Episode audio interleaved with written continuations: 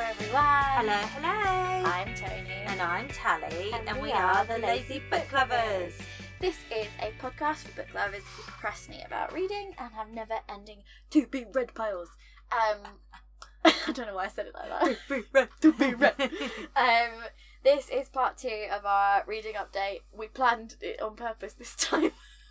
yeah, go back and listen to last week's if you Yeah. didn't already. There's some fun books that we talked about. Yeah, some real different. We really keep the tone kind of up and downy. Well, mine are fairly consistent. Like I'm reading the same shit. um, but yeah, go listen to that and Yes. then come back. Pause us right now. Pause. Go Go. listen, come back. so, I'm starting today Mm, and we're going to start off in an interesting tone. okay. Okay, so I read a book called, it's a novella, Yes. Pull Me from the Deep by Christina M. Canales.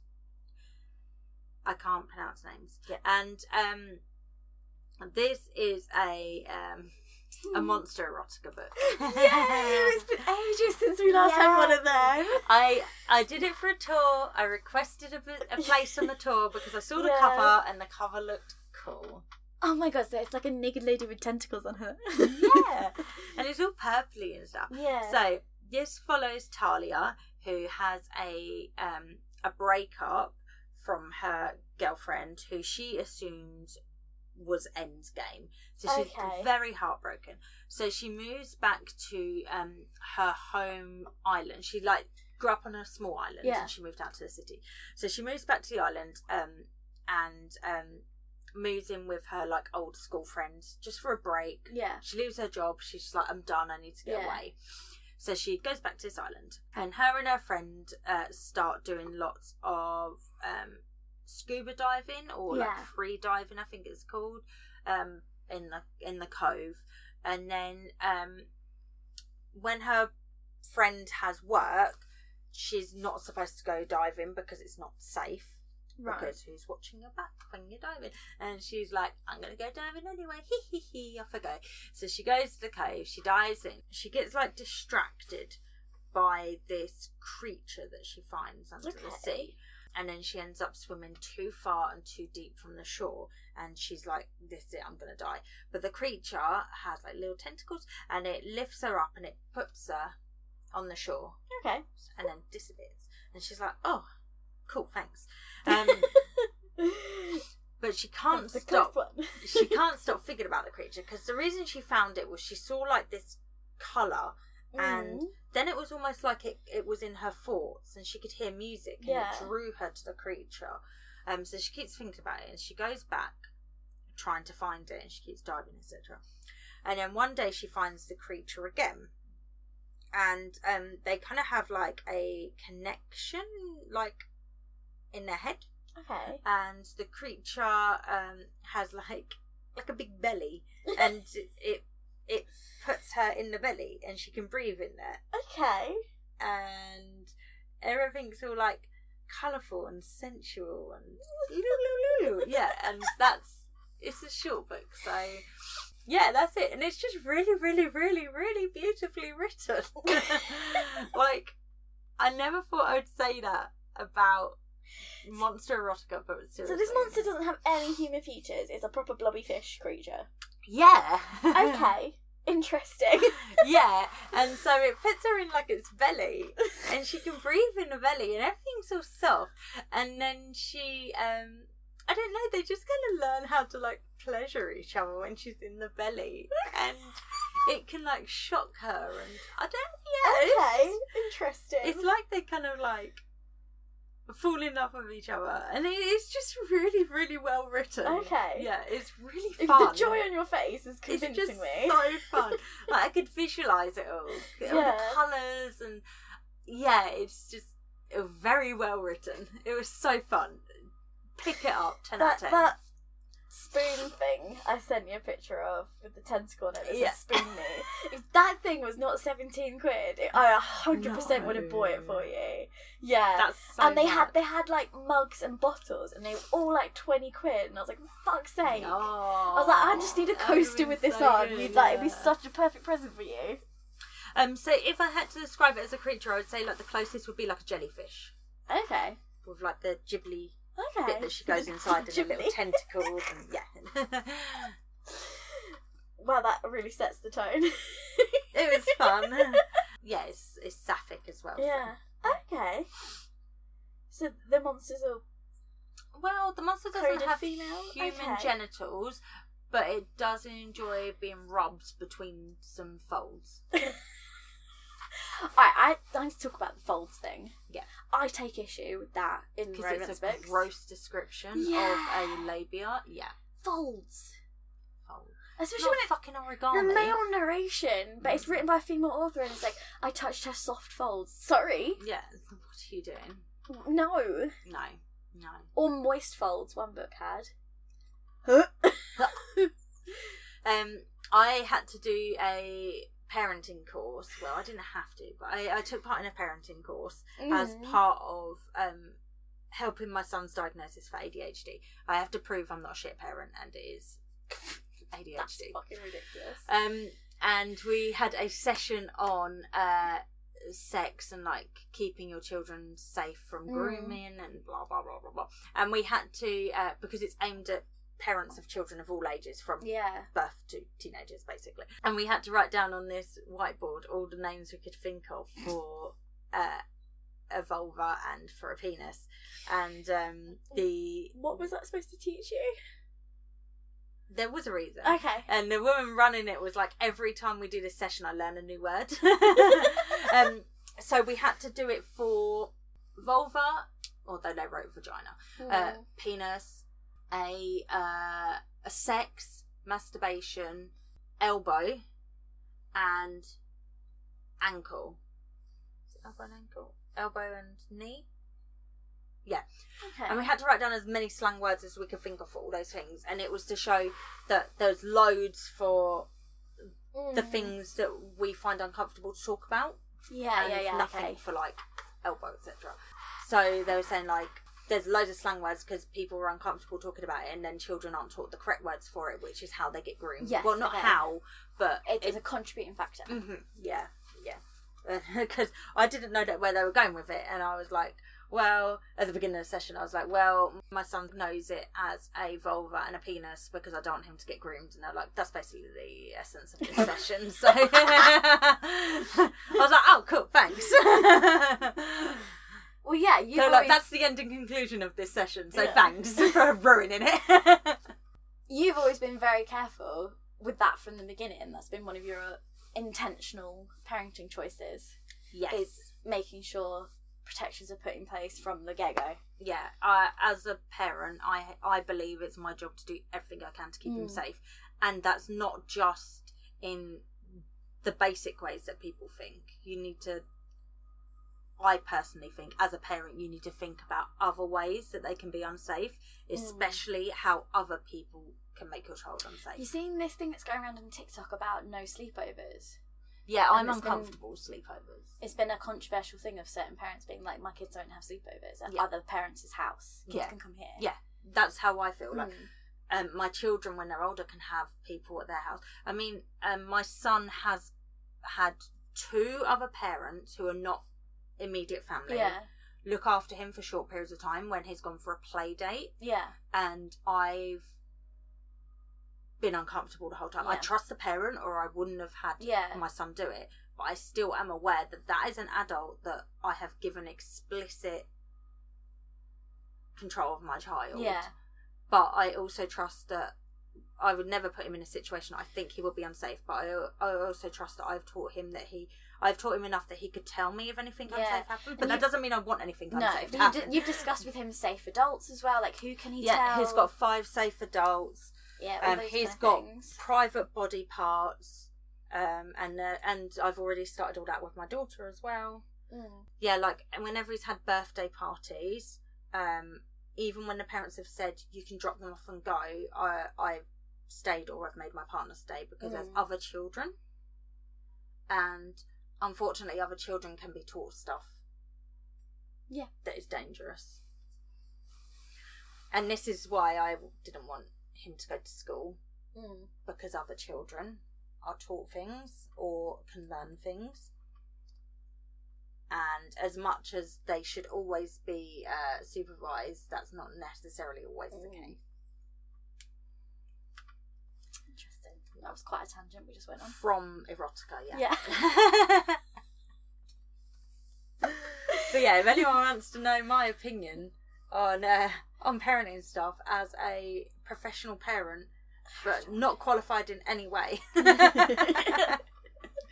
There was a really good book that was someone did a like they read out on TikTok, but it was like explaining what would be without telling a child of things of a sexual nature, explain to them how to know when something bad's happening to you Mm. without having to then explain sex to them at like four and five. Yeah, it's And it was so really- hard. I It was really well done because it was like explaining how your body would feel.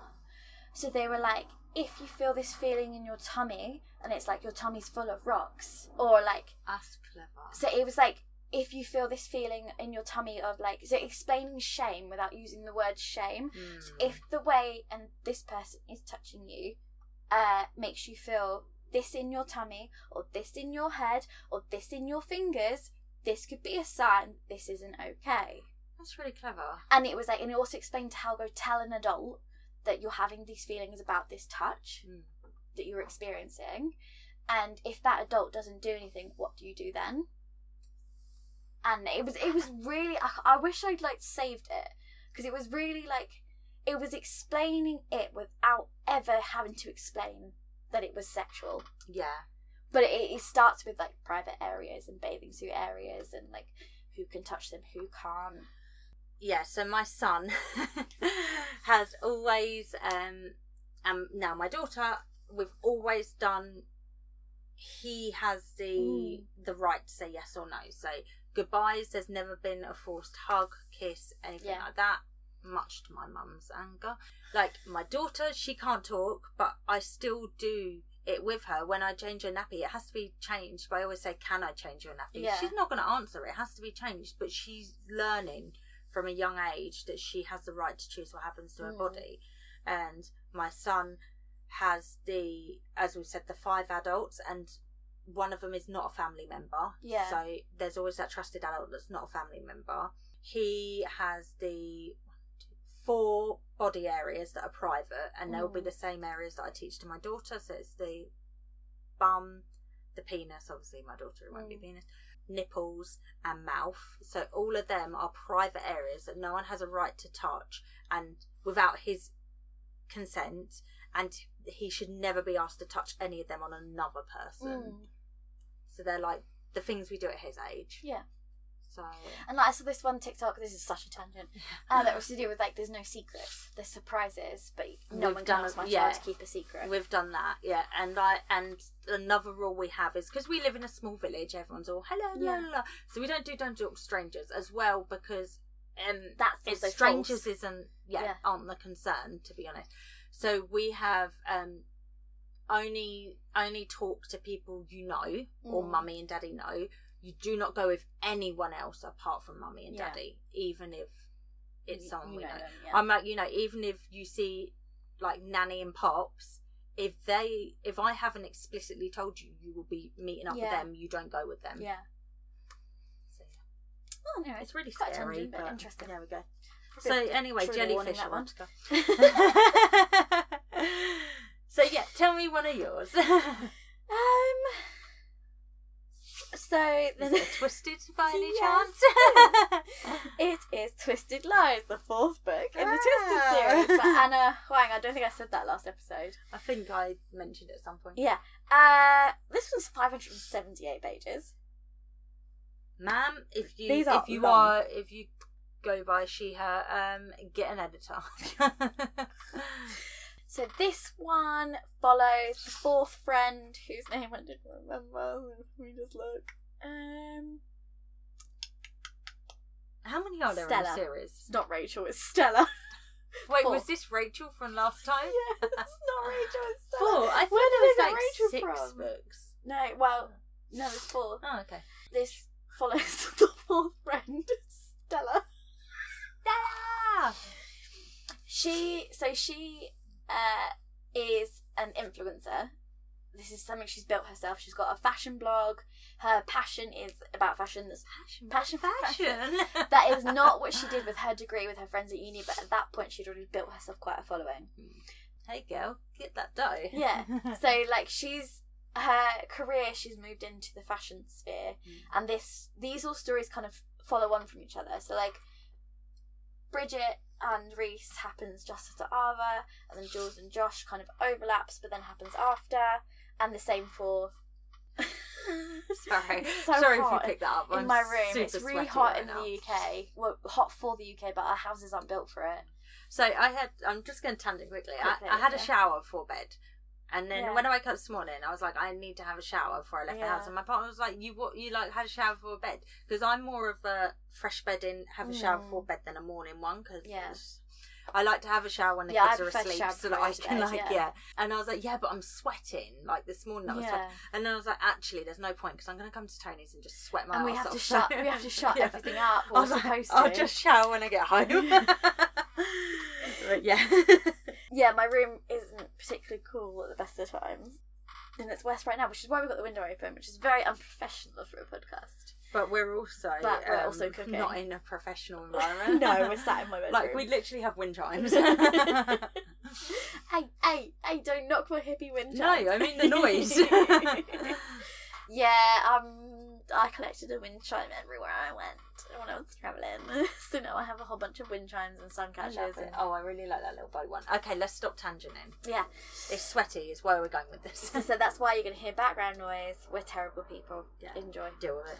Please Um, leave us a review. You, you guys went through like three months of having a baby on the podcast. You can Yeah. deal with the sound of a plane. Um, with a, a baby with a lot of opinions. yeah, she gets upset she can't thoughts. share them anymore. Yeah. Um, she shares them on voice notes, so that's okay. As soon as I start a voice note, one or both of my children has to talk. I love it because then it would just be like thirty seconds of like you just talking to the child, and I just kind of sit there like waiting, waiting, and then sometimes, or you'll be like, "I'll come back," and it's been two hours, and I'm like, Is she coming back? Or... sometimes I don't even prompt you to be like, "Are you going to finish that sentence?" I just leave it. Do I come back all- whenever There's I say I been will? times where it takes you days, but Yeah, you but I do always come back. in the end. It's usually when you've gone to message me about something else and And realised. like, "Ah, shit. Uh, so, Rachel Stella, in the previous book, she used to live with Jules before Jules goes on to live with her love interest. And they got an apartment together. It's through the bodyguard from the second book, it's through his boss, who owns a security company. He also owns real estate, of course. of course. And they're like In this economy, yeah, please. they're ba- basically desperately trying to find an apartment that they can afford, and then they get put in touch with this guy Christian who owns a bunch of buildings, and they go to one of his really nice buildings. Hundred percent can't afford this, and he just like suspiciously is just like, "Well, what can you afford?" And they give him their budget, and he's like, "Done," and it's like a third of the rent.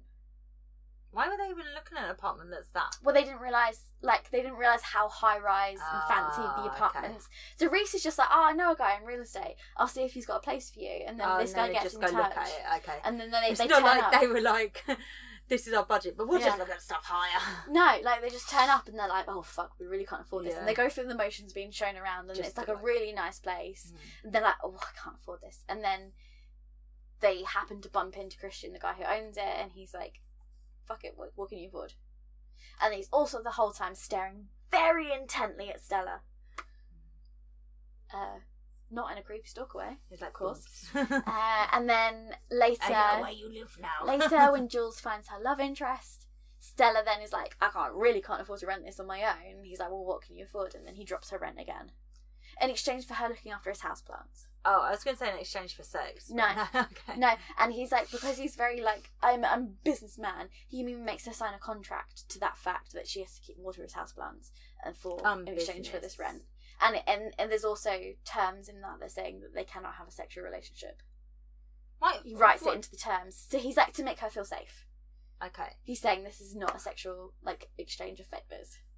Okay, but if a man was If like, a man "Do had to make a contract saying, I will not have sex with you, suspicious, I admit.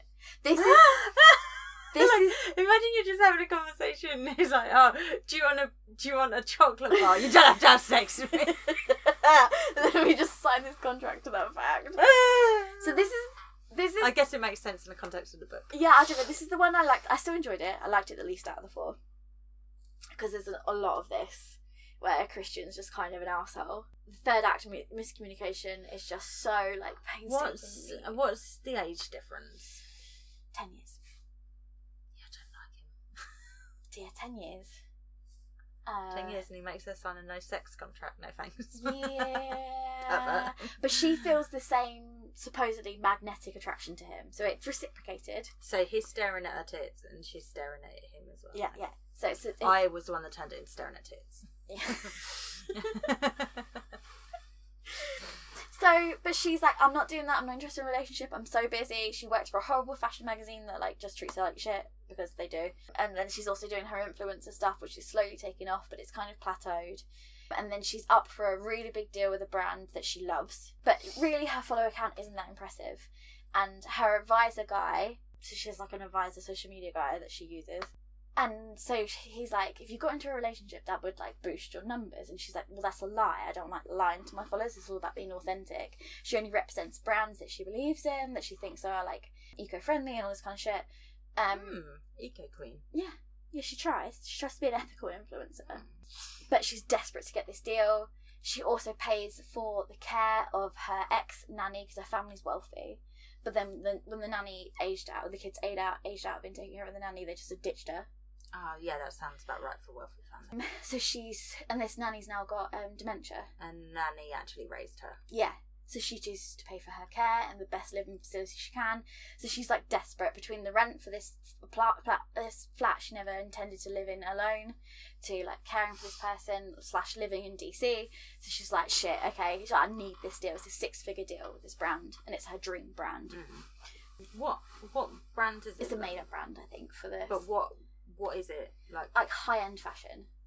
Oh yes, she's a fashion. Yeah, Sorry, yeah, yeah, I was thinking like what? Yeah, so it's like a six figure deal with this high end fashion. It would involve her being like almost a model for them, as well as a spokesperson on her own social media. oh okay, okay, okay. Yeah, yeah. I mean, yeah, I'd sell out for that. Yeah. And then she's like, it's just going to change my life if I can get this because this will lead to more opportunities and bigger deals. Like, Yeah. this is the way I can make this an actual thing I can do for a living. Mm. This creates conflicts with her horrible fashion job, who expects her to be available on the phone at all the times, and she ends up losing her job. And her family are very type A about success. They each, every time she has dinner with them once a month, they have to talk about what they've succeeded in that month. Oh, and I guess they're annoyed because she's not doing what she did her degree No, in or whatever. no, they think she's wasting her life. yeah, of course. And they don't really appreciate what she does and how successful she is as an influencer. Yeah, I mean, even now, people still don't understand how much work No. goes into it. But she's like, this is this is what I need to make this full time. So instead of going to get another job, she chooses to live for her other brand deals while she waits to get this big brand deal, and she's desperate. And then so she kind of comes to Reese, to Christian with like a proposal of like he needs someone to be arm candy at events he goes to, and he hates. He's like, Which I guess he just uh, mentioned at some point. yeah, he basically finds out that she's struggling for money, and He's he's like, "I'll let you can be my escort. No sex." You know, yeah, again, they write another the little contract. contract. They write another little contract. All of this tells me he wants to have sex with her. Well, yeah, you find out he knew who she was. We find it out. Um, like, Like his- like his weird obsession- of pulling her pigtails at school. like Come the on. reason he let her have cheap rent and all that is to do with he, He has a bit of a fixation on her. Um, So he's a stalker. kind of. It's like I have to. Mm, this is where I'm like. This is one of the ones I can't really stand behind necessarily. Because it's like borderline. Okay, so Stella actually has an actual stalker.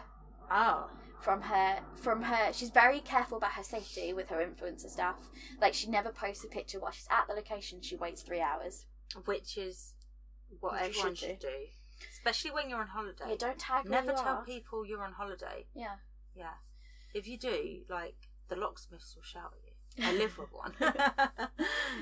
she's already quite careful but she ends up with a stalker anyway and he just kind of disappears a few years ago and then around the time where she's helping christian out with his plants he reappears and starts leaving her threatening letters. He finds her having a panic attack after receiving one of these letters, and he's like, "Well, I work in security. Like, why didn't you ask for my help?" And she's like, "Well, why? I can't Why afford you." do that? Yeah. She's like, I can't afford you. And he's like, It's for free. You're a terrified woman. Like, I'm not gonna just leave you. I was like, I am human.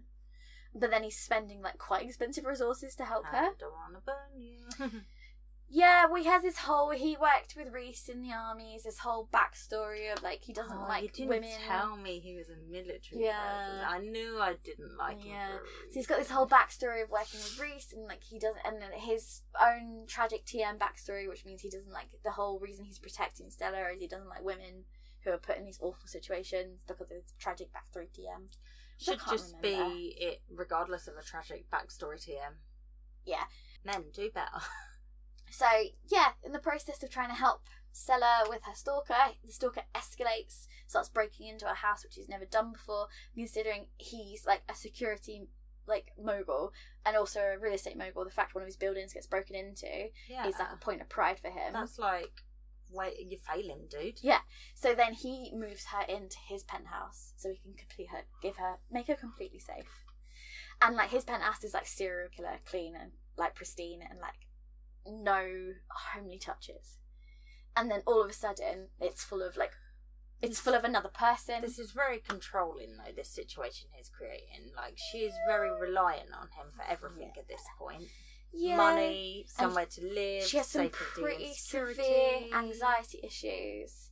But she's desperate. She's aware like there's an imbalance here, which is why she's always ins- insists that like, okay, like you'll give me cheap rent, but I'll water plants. Like, like she insists he has to mm. get something out of these deals. So like when he's like, I'll help you with your stalker, I'll help you with bringing your fake uh, boyfriend as long as you don't put my face on the internet. So it's lots of like his silhouette. Holding hands Yeah. and stuff, yeah. Yeah, he's like, I'll be your fake boyfriend, but it's like quid pro quo. I, she's like, you have to get something out of it. So like that's her insisting that he gets something out of it. So it's not totally imbalanced, but Yeah, this yeah, of all the books you've described, this one I don't Yeah. think I like. yeah, and then um, she has pretty severe anxiety, and she starts to rely on him for quite a bit to help with that. Hmm. Um, and then she finds out that Reese, that the Christian, sorry, met her years ago, found her social media, and has been sort of semi obsessed with her for a few years, and then was like, "This is weird," put it to bed, and then he meets her. So he he meet he met her once, bumped into her, happened to hear her name, looked up her socials, followed her socials, um, but never met her for real. And then he happens to coincidentally meet her through Reese and all that Hmm. years later, and he's like, "Oh, I've got some like creepy files I put together on you," because like he gets a bit obsessed with her back in the day.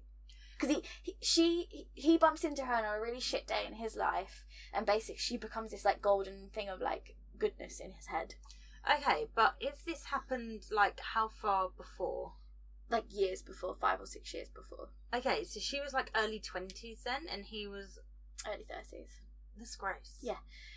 Uh, and so he has files on her that he's kept, he's not thrown away, and Stella obviously finds them. And then does she think he's And- the stalker? Yeah, and then it's the whole thing with the stalker, and oh, she feels really betrayed. She's like, "How unsafe the stalker made me feel," and then you kept these files And you've you got were on a me. stalker as well. Yeah, uh, and basically the stalker's behaviour escalates, and Christian swoops in and saves the day, and that's how she ends up forgiving him. That sounds like a shit book. So Look, the rest sounded at least yeah, the fun, rest were but really good, but this one I didn't this hit is a it for me. miss. Like the, all the stuff with Christian and like the It sounds like she was just running out of ideas at this point. Yeah, and I I think some of the the BDSM consent chat in this one isn't hasn't been as well done as some of the other books as well. Like I just wasn't wasn't for me. The power Mm. dynamic was just off. Wouldn't reread. The other ones, the the power dynamic was never too imbalanced. Yeah. But I think by having such like a shy, anx- anxious character, because the other ones they're quite feisty. Mm. They're survivors, whereas Stella is, but in a quiet way. And I think having that makes the power imbalance wrong. Yeah, because it sounds because the guy is very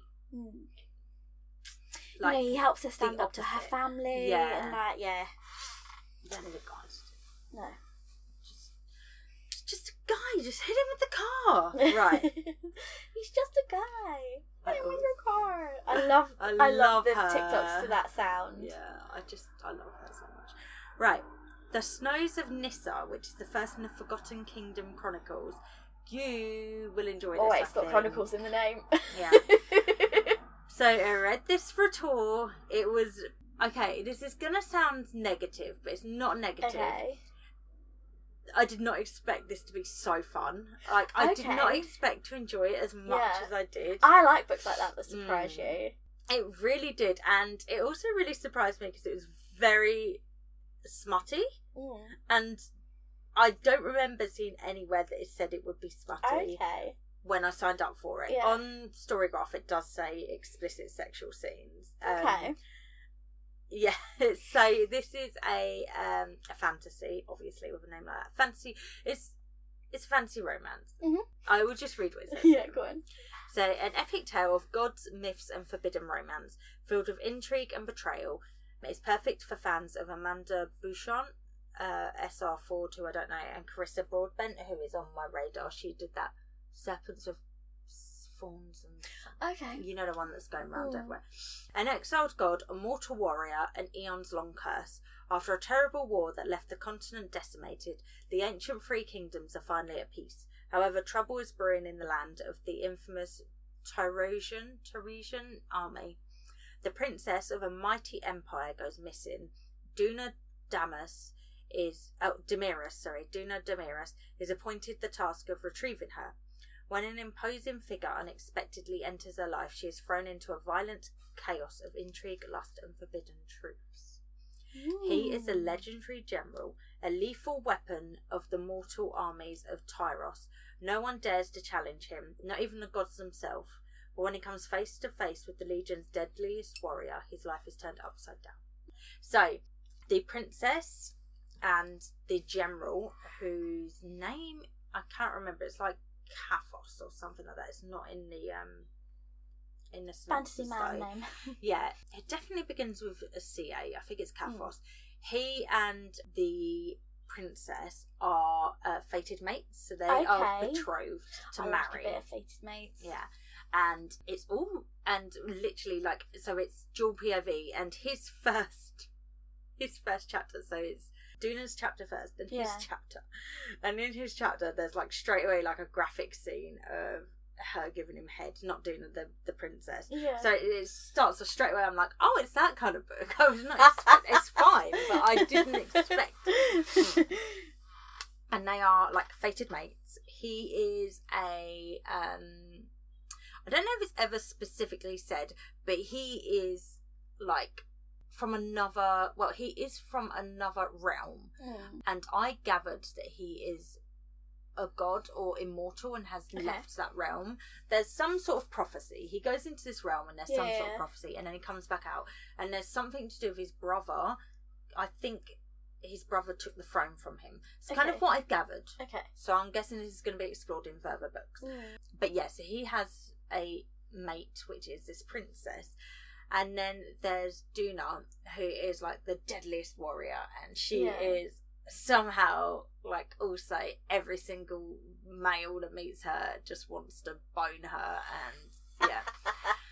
and then um, there's like a prince from another nation who's obsessed with her and just has to have her, Mm. and she's just like ha ha ha ha. Um, and no, fuck off.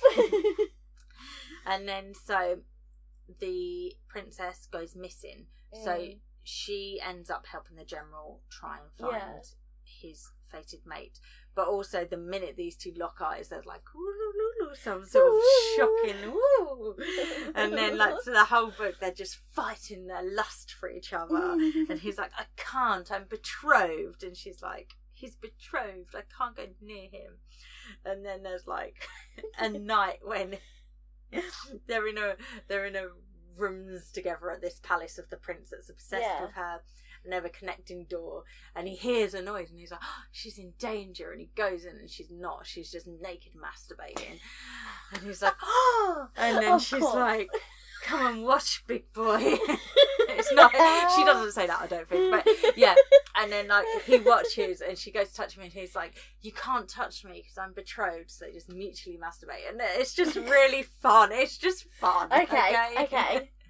Yeah, it ends on like a cliffhanger in Mm. terms of like the political intrigue of it. It does Uh, sound like one for me. It's really, really fun. Fut- It was so much more fun than I thought. So this works, by the way, future me. Please go put that on a list somewhere. Yeah. Because genuinely, when I was listening to the edit of one of our other ones the other week, Mm. where I was like, I was like, I need to put that on my uh, list. Future me, do it. And then as I was listening, I was like, oh fuck, I didn't do that. What book was it? Do you The remember? Appeal. Oh, When you oh, said the audio would be good. So I was like, put that in your audio wish list. And then when I was listening to the edit before we were publishing, I was like, Oh yeah. Oh, yeah. that on the wish oh yeah, I need to do that. So it's now on my wish list. This works as a system. yeah.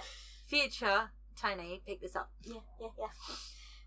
Because I don't remember anything we talk about in these episodes. It's always a nice surprise. It for might me. even be on Unlimited, maybe. I don't know. Maybe.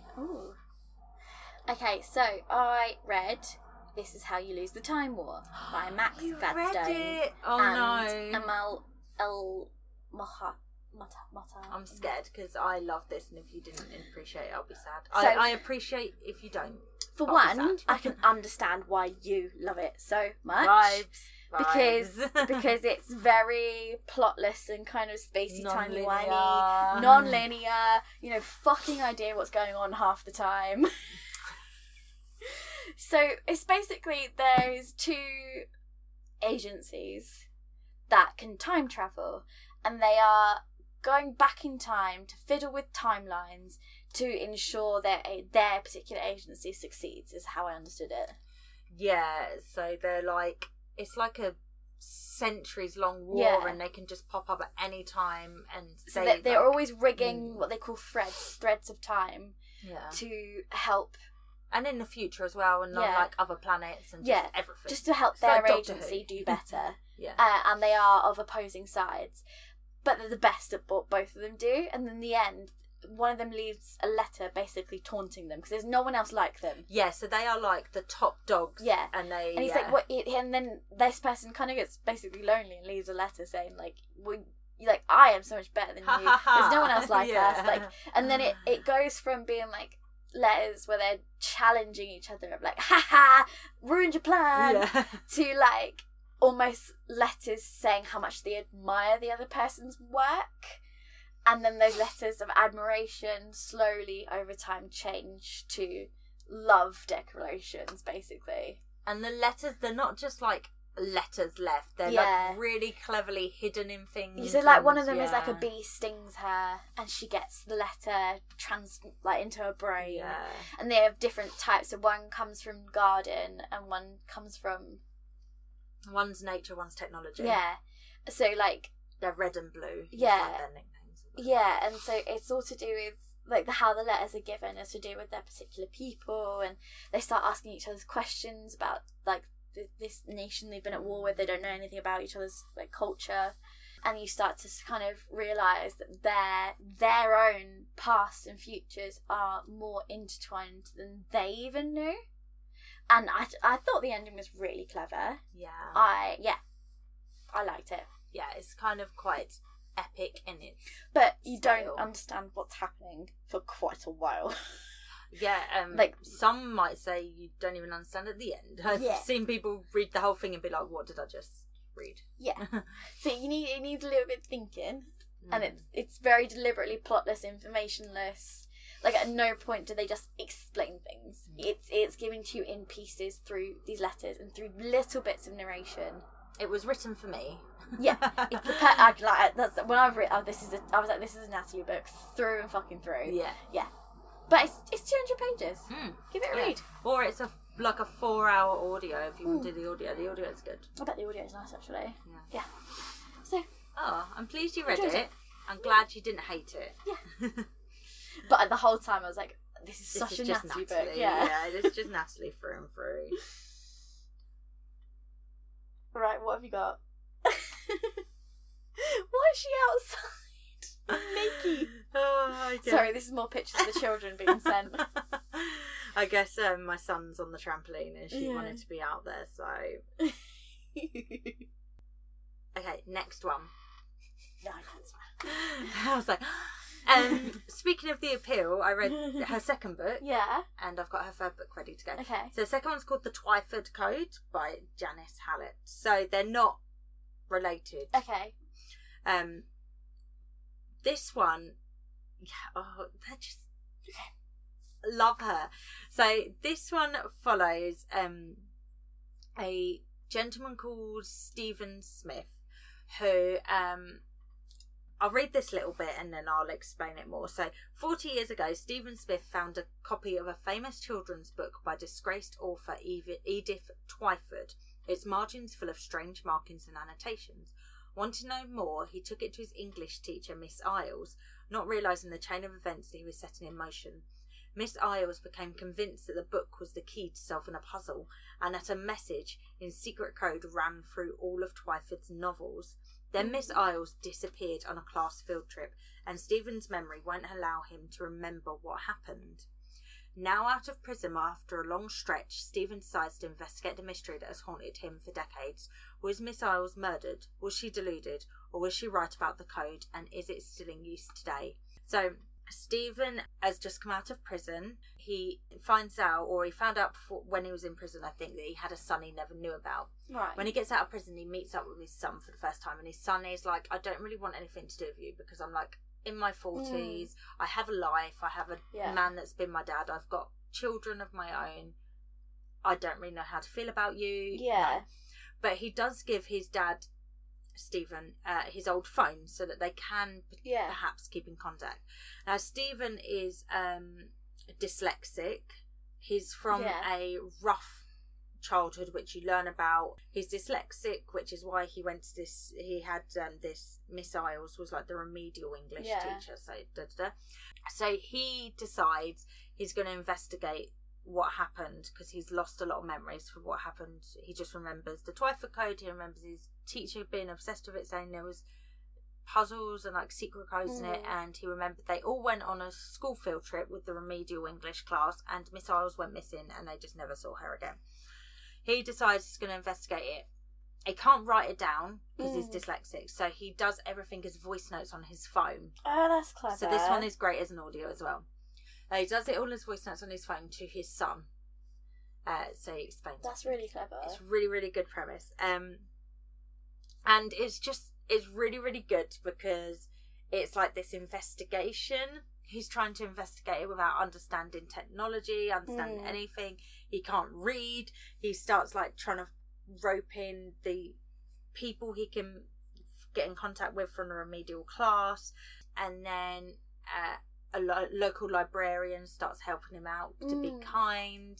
Um, he is also leaving voice messages for his probation officer, and then he learns how to record phone calls. So any phone calls he makes, he records mm. them, and it's just him investigating this code and whether it's real and what it's all connected to. Yeah. Um, and he's Ooh, really yeah he starts to believe that or it kind of takes him in the direction to believe that maybe the code is wrapped up with like World War II Nazi codes. So thrilling audiobook. Hundred percent do this one as an audiobook. It's great. Yeah, it was just really really fun. It was so good. I think Janice Hallett. I just I I've got one more her mm. recent book that came out this year. I've got that as well at home.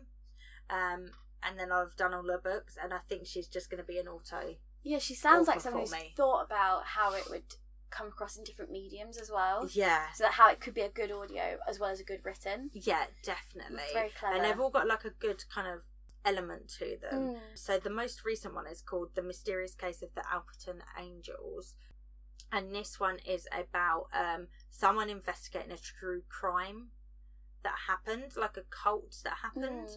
and someone's investigating it and writing a book about it now. So yeah, they're all just like multiple mm. timelines and ah, oh, yeah, perfect. Love it. Yes. Right. Do it. ah, this is probably quite a quick one. Loathe to Love You, the Steminist novels, 1 to 3 by Ali Hazelwood. Mm. Um, these are all little short novellas, they're really, really short. Uh, they don't fuck around too much, like, they all fall in love quite quickly.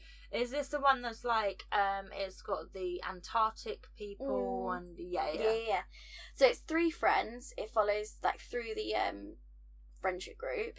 First story is she's an environmental engineer. She gets left a house by her um, mentor, her university mentor, who she was quite close to. but her nephew also half owns the house.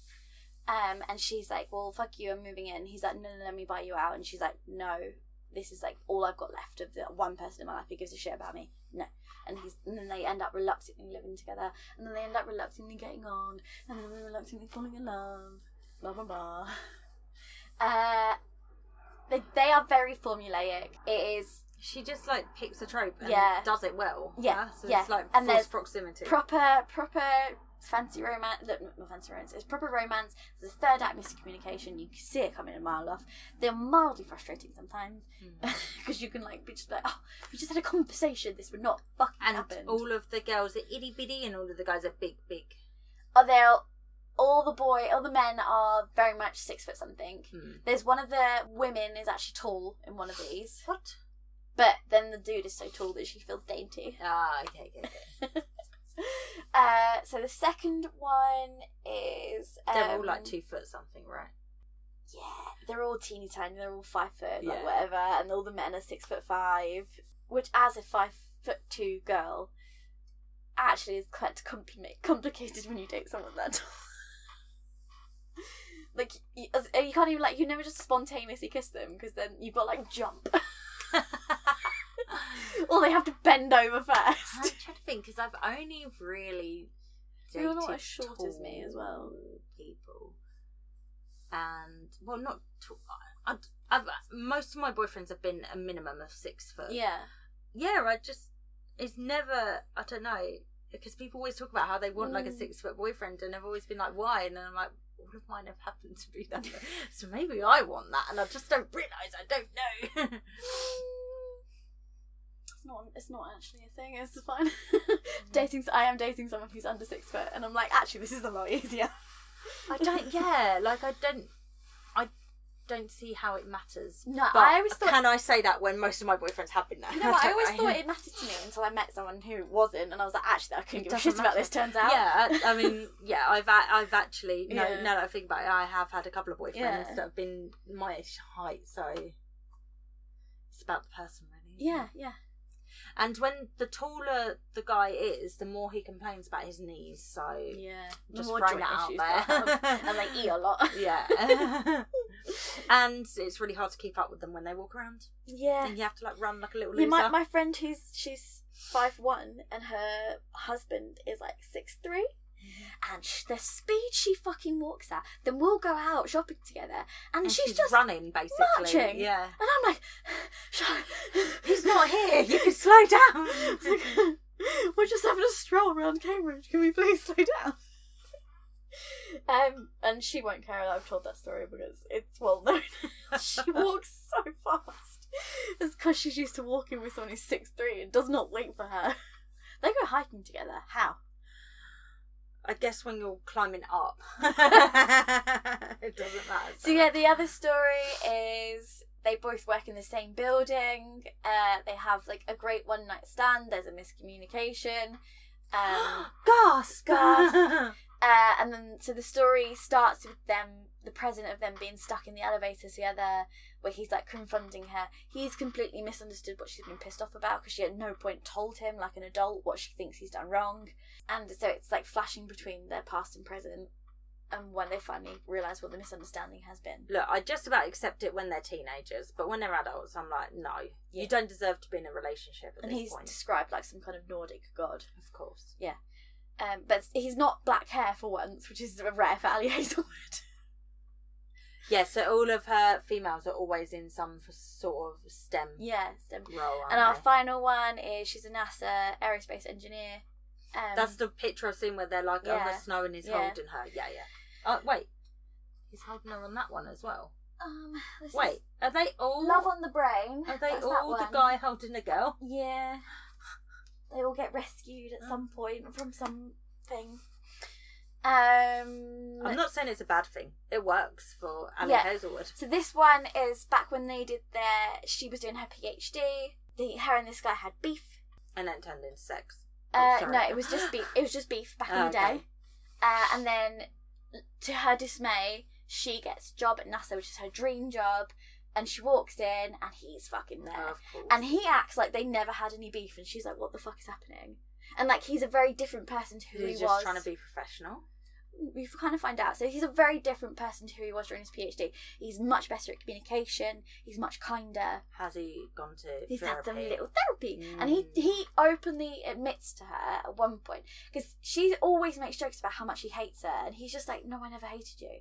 Like what? He, It's he's just fun to he just like he couldn't get it why she's like so convinced he hates her. And there's lots of things he did during the PhD, which is to do with his poor communication skills. Slash, he fancied her. That when viewed through through through her lens of like everyone, it was a common running joke that he hated her and he Ah. had no idea that this had spread so far. He thought it was a misconception she had. Then they go to something with a bunch of alumni and they're all making jokes about it. And he's like, Did everyone think I hated you? And she was like, It was a running joke. Is he like autistic coded or something? Like May- basically, he has quite toxic parents. He comes from a military family, but he didn't go in a military career.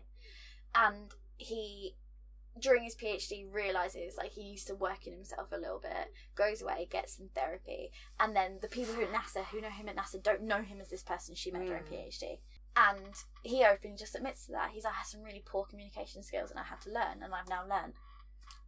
And he's like, and he's like, you keep tiring me with this brush and not like seeing me as I am now. yeah, He's yeah. like, and he apologizes for his past toxic behavior quite openly. As soon as she brings it up, he's like, "No, I was a dick. You've Yeah. every right to be My mad at me." Yeah. Yeah, he's like, "I've worked on myself." He's like, "Can we start fresh?" Sorry as a wanker. Yeah, she like really has a lot of trouble letting go. She has a lot of like, she is not well respected as a female scientist in this environment, and he just won't tolerate it a lot. So she's like, "I don't need you to rescue me, but also like I need a man's authority in this space to Mhm. be recognised." So like, fine. And he then they seem to be getting on quite well. But then he blocks a project of hers, uh, and she takes it completely the wrong way, and is like "fuck you" and does it anyway. Which is how she ends up needing to be rescued and in in, in the ice. And it flashes forward to when she's stuck to like their past. They're cute little novels, they you know They, they yeah. are what they are. There's class. There's, all of them have third act miscommunication. Mm. Very frustrating. Like we just had a little chat. But you know happened. going into it, so Yeah. Yeah, they are exactly what they're supposed to be. and they're fun. Yeah. And some good spicy scenes in them. There is some uh, contraception chat, but the theme throughout all of these, the contraception chat, has been "Don't worry, I'm on the pill." I mean, there's more reasons. And well, there is some chat about like, are you you clean for STDs? There's some chat about that, mostly after the fact. In the moment, it's like I'm on the pill, it's cool. And then afterwards, they're like, wait, you are you good? I'm good. Are you good? So that is. doing it. I'm like, if you're gonna do contraception chat, why half-ass it? I wish that that would be more like in more books, like Mm. just the grown-up chats that might not seem sexy, but they are sexy. And then just being like, oh yeah, I'm on the pill, it's completely fine. Like That's not sexy. necessarily true as well. Like, Mm. I don't know. I think it would be nice if some of the spicy scenes in these books represented something more than like just being okay with things being. There doesn't always have to be a scene about Yeah. cum. Like, yeah, yeah. And there's like lots of moments. Especially moments. if you're not going to do an awkward clean up at the end. Yeah, he has lots of moments where they open. openly talk about, "Do you want to? Do you want to do it inside me?" And he's like, "Yeah." And He's like the manly growl of approval, and it's all this kind of stuff, and it's like, but not everyone has sex like that. yeah. Oh, we know how Ali Hazelwood has Apparently. Wait, is she? All of her characters are American as well. Mm. Like, do you know how hard abortion is? Yeah. What are you talking about? We're not going to do a political round. Okay, right. We don't have time for that. this one will be quick. Actually, Yeah. my next two will be quick. okay. So, I read the first volume of Death Note, which is a manga that I've been intending to read for a while. I read the first volume. It was great. Do you know anything about Death Note? Have you ever seen the film or the TV show? No. Oh. Okay, so Death Note follows a high schooler called Light, Light Yamagi, and he finds a Death Note, which is a notebook that's been dropped by a Shinigami god, death Right. god. So any human who they write in that notebook dies, Right. and he is bored, so he leaves it in the human world for a human to pick up to see what will happen. Okay.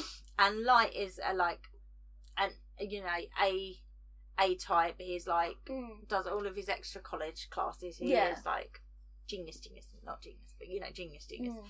And he works out very quickly what it is, and he starts writing down criminals in the death note for them to die. Which Okay. seems like a legitimate thing to do. I mean, my initial thought was I'd write Boris Johnson in there, so I'd also write criminals in it. I said to my partner, "Who would you write?" in it? And he said Boris Johnson. I was like, "That's my first one as well." So yeah, but the problem is he um Oh, context. Boris Johnson Johnson's a politician in the UK. He's done Oh, some really yeah. fucked up things and was a prime minister. And like, yeah, he's like our version of Trump, I guess. Mm. knock off shit Trump. Yeah, with the same knockoff shit hair. um, who is hopefully facing jail time, hopefully soon. Probably will get away with it. Doubtful. But the problem is he kills off far too many criminals, and then it Yeah, someone's like, why were all these, why was thirty? this why is did suspicious. why did thirty seven criminals die of a heart attack last night? Yeah. What is going on? And it's like the world over. And so then there's a guy called L who gets brought in to try and investigate it, and it's just basically about L and Light, why they have to have similar names. I don't. Mm. Trying to outsmart each other. Okay. It's fun. Okay. I've watched the first couple of episodes of the show, and then I decided I wanted to read the manga first. You know, the characters are drawn hotly. That's all we need to know. so they have lots of um, good jawlines. yeah, and like dark brooding hair. yeah, yeah, yeah. And um, the nose. Yeah. Approved. it was fun. I can't wait to pick up the second Okay. volume. So my fourth one of this update is Love on the Brain, Ali Hazelwood. So all of your books pretty much were Ana Huang or Ali Hazelwood. yeah. I love I've been in a it. You were also in your romance yeah, era. yeah, Yeah. yeah. You know what? That's all I took on holiday with me was I like think trashy summer romance. just should just be romance. Yeah. Um, Have you read Beach Read yet? No, I just bought it in the taken that on airport. holiday. I. I bought it in the Ah, airport. okay. Um, because I did. Ah, you didn't look at the picture because you've been busy, selfish. I sent you a picture of all the books I took on holiday, and I was like, Oh, "This is my holiday selection." and then I and then you didn't, didn't even reply. respond. I remember looking at that picture. Did I not respond? No, you didn't. How dare I? How dare you be busy with your family and your illness and your your many jobs? Oh my god, what a good select! You didn't even. Did you take all that? Yeah. Oh, I remember looking at this because I was like Cemetery Boys, Vampire Queen. Yeah, I had. I was I- like, maybe good choice, good choice. over. I was a bit too confident about how much I could read. Hmm. I still read like four books in, on my holiday, four or five books, four and a half. I don't know. But I did not get through everything I bought with me. And then I bought two Emily Henrys in the airport. And my boyfriend was like, "You don't need more," and I was like, "I always need more." You're like, don't believe me, just watch. right. This is why I got them. I thought maybe I got them mixed up because she also works at NASA, but it's fine. It's different. It's same but different. I didn't. I didn't get it mixed up. They're just both at NASA. Yeah. This one, I actually really liked this one. It- Ah, which this one's is this? Love on the Brain? Love on the Brain is my favourite of the Ali Hazelwoods I've read. Hmm. Sorry, because I've read Love Hypothesis, which is the big one. The only one you're missing now is Love Hypothetically or whatever it's Mm. called. So this is my favourite so far. Like, so she is. Oh, I definitely mixed up the storylines. Because this is the one where he knew her in grad school. Oh, that's fine. What the fuck happens in the other one? I'm not sure it's important. They hate each other in the other one for reasons. They all are little diddy girl, big burly man, third third act miscommunication. So this is the one where he knew her in grad school, and they have beef from grad school, and he like has has This is that one. evolved. Okay, yeah. Sorry, guys. she is a uh, neuroscientist. He is an engineer. She goes to NASA to help this project to make a helmet that's basically designed to optimize astronauts' ability to pay attention to stimuli so that they can respond better in like space and shit. Um, it's like pioneering. This is the first time they're bringing on a neuroscientist. It's like a big fucking deal. And for her career, her career kind of stalled because she's betrayed by some people in the past. Basically, her ex fiance and her best friend hook up, and it's the reason she doesn't take a fellowship in a like a promising space. She goes to a shit space, and her career kind of stalled out until she gets this job at NASA, and she's really excited. And then she turns up, and Levi seems to be like blocking her at every fucking turn. And she's like, it's because of our beef from grad school. And then he like just doesn't tell her the reason that he's she's being blocked at every turn is upper politics. He does not tell her, and it's like that's silly. You should just tell her. So he's aware that she thinks it's his fault, and he never bothers to. Yeah. Until she she basically Well, that sounds like he deserves to be hated. Yeah, she basically walks in one day. She's tried to be professional about it, and then one day she walks in, she screams at him, and then she's like, "I'm gonna go to your boss," and he's like, "Don't do that." And she's like, "I'm gonna," but then she gets distracted on the way, taking care of someone. And then by the time she gets to the office of the boss, she finds Levi already in there, and he's saying like, "This can't go on," and she's like, "Fuck's sake, this is grad school all over again," like rah. And then she overhears that it's actually the boss who's doing this to her, not Levi. But Levi at no point told her because she's from technically from another agency contracting to NASA, Mm. And the politics is that NASA wants full credit and full the full patent, and her company are saying no, we want half and half. So that's not fair. Yeah, and so Levi is just like, no, but not told her this. Even though that's very simple to explain. Yeah. And in the end, they managed to save the project by basically saying there's a competitor that's further along than us. So if we don't get a wiggle on, we're not going to have this patent Yeah, regardless. it doesn't matter. Yeah. So that's how they save the day with the project, and that's that happens quite early, so I don't feel like that's a spoiler. Uh, and then, so yeah, this is the whole thing of them over. This is there we go. This is them overcoming the things from grad school and stuff. And then he carries her. She faints a lot. As of course, it's probably because she's not eating enough because she's so small, Yeah, she faints all the time, and it's like nothing wrong with her. She just faints a lot. and it's never. No, it's, she's been to the doctor about it, and the doctor's just like, eh, you just faint a lot. Is Anyway. that a thing? Well, maybe. basically when something frightens her or like something she doesn't less gory or like spiders basically her blood pressure drops so low that she passes out for a second and it just happens to her so often she's very like eh that happened what a random thing to add in. yeah what it means he gets to he catches her Uh, a he lot gets to yeah. yeah He's like, oh no, there's a spider. I'll get ready to catch you. Yeah. Basically She's like like, ah. It's like a Bridgerton era kind of thing. Like, oh, I'm going to I faint. fainted Uh, but she like there's a whole secondary story. She she has a Twitter called What Would Mar- Marie Curie Do, which she started originally to be like sort of talking about what it's like to be a woman in STEM, Mm. and then the account took off, but it's all anonymous. And she has another friend. She's a friend on Twitter who she's never met, never spoken to, who is a man who also has a fe- STEMinist account and backs her up a lot online with Twitter trolls which is Mm. why she's kept it anonymous because the trolls are quite vicious. And she's like, if they found out who I am, it would be even worse. Yeah.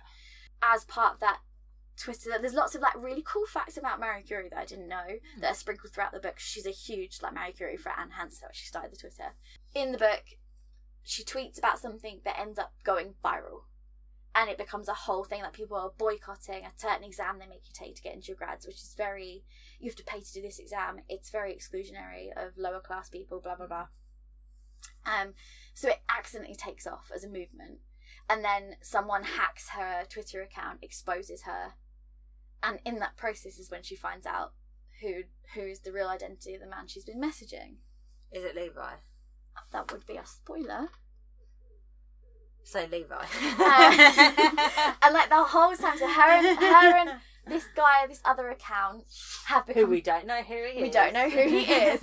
they've been messaging for years and they message about work problems um and they are messaging about each other to each other so she's You've got mail all over. so she yeah yeah she she doesn't even reference that in the book when she finds out what's been happening she's like what the fuck is this so it is a bit third wall where she breaks the third wall to be like this is just like you've got mail Um. So yeah, they've been complaining. She's been complaining about her collaborator who's shit. He's been com- been talking to her about his person at work that he's in love with, and it turns out they're the same. so they're like, people. doy. Um. And then was when her account gets hacked is when they both realise who each the other one really is and the real story. Yeah, it's cute. that sounds cute. It, it's, it has like a lot of the um science bits are quite interesting in this one. And the whole Marie Curie little facts are Mm. quite interesting. I like the narration as well. Her narration's quite nice. Hmm, that sounds fun. Yeah. I mean, from everyone I've ever seen review an Ali Hazelwood, everyone said it's good. Just it is what it is what It you is want. what it is. I think you don't Yeah. need just don't get too deep about it. Yeah. Like Okay, so last one I'm Mhm. going to speak about was that your last one? Yeah. Oh, lovely. Yeah. Yes. Um, this is a Audible exclusive that I was asked to join the tour for, and it's called "Me More Me with You" by Alex Bertie. It's a contemporary romance. It's a short one. It's only like three hours long. It's okay. contemporary romance, a queer contemporary romance. So it follows Will, who moves to Bristol for like a new start. So he is trans, and he he just wants to get away from like his hometown where he keeps Mm. getting like dead named and stuff by Okay. people who knew him when he was young. So he moves to Bristol to move in with his best friend Emma, and he is he works at a bookshop. He's a manager at a bookshop. He does classes for jiu-jitsu. Mm-hmm. and then one there's a another guy in jiu-jitsu called Gus. Yeah who is like his nemesis in jiu-jitsu. Right. and so you always have like fights together. I don't know what it's called. They're like at, at a jiu-jitsu class.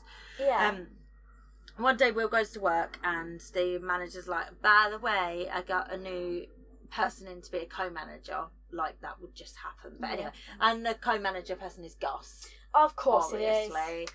And so it's all from Will's point of view, and he hates Gus, but he finds him very attractive. Ah.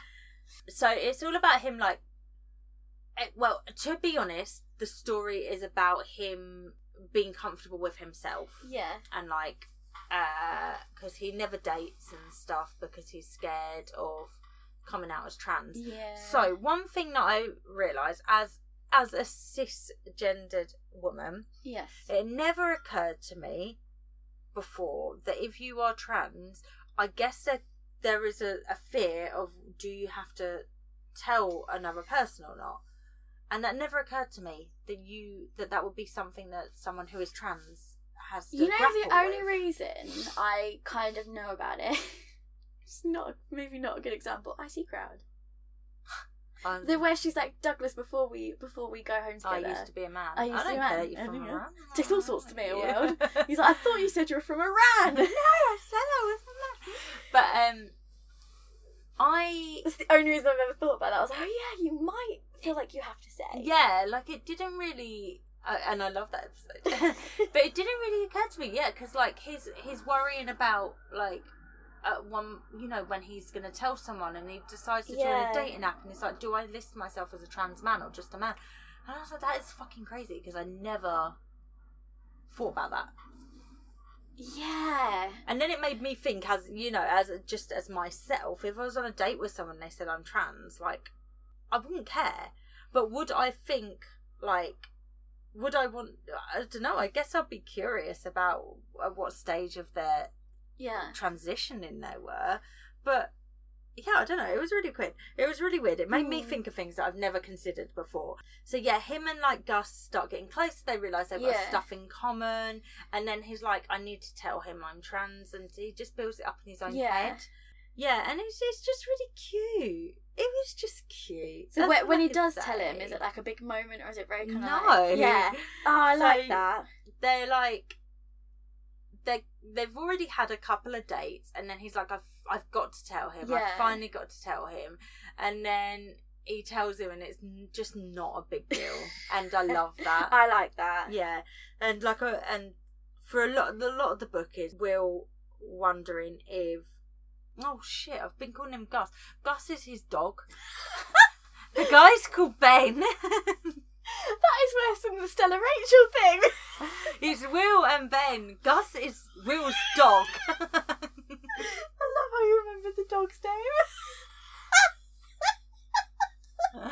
um, it's not that kind of book, guys. no, oh my gosh. Um, so a lot of it is him trying to work out if Ben's gay as well. Yeah. And just like, I don't know, it's fun. It's cute. There's no like miscommunication really or anything. Yeah. It's just, yeah. It's just Oh, like a little that. slice of life. And it was very, very well narrated. Okay. And there's a dog called Gus.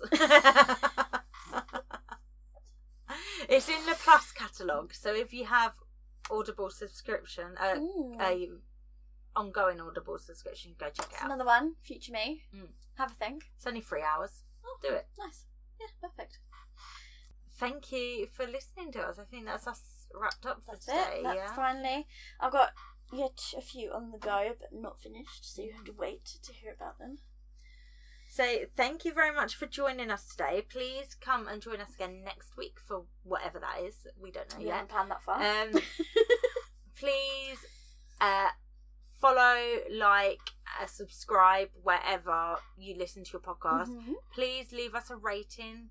That will help us get pushed out to more people. And please leave a written review if you can.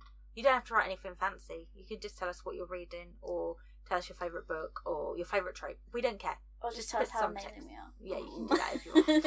Um, and please follow us on any of the socials or reach out in our DMs or on our website and let us know any books you want us to read or anything you want us to cover in the future. Yeah. Thank you for joining us today. Bye. Love you guys. Bye.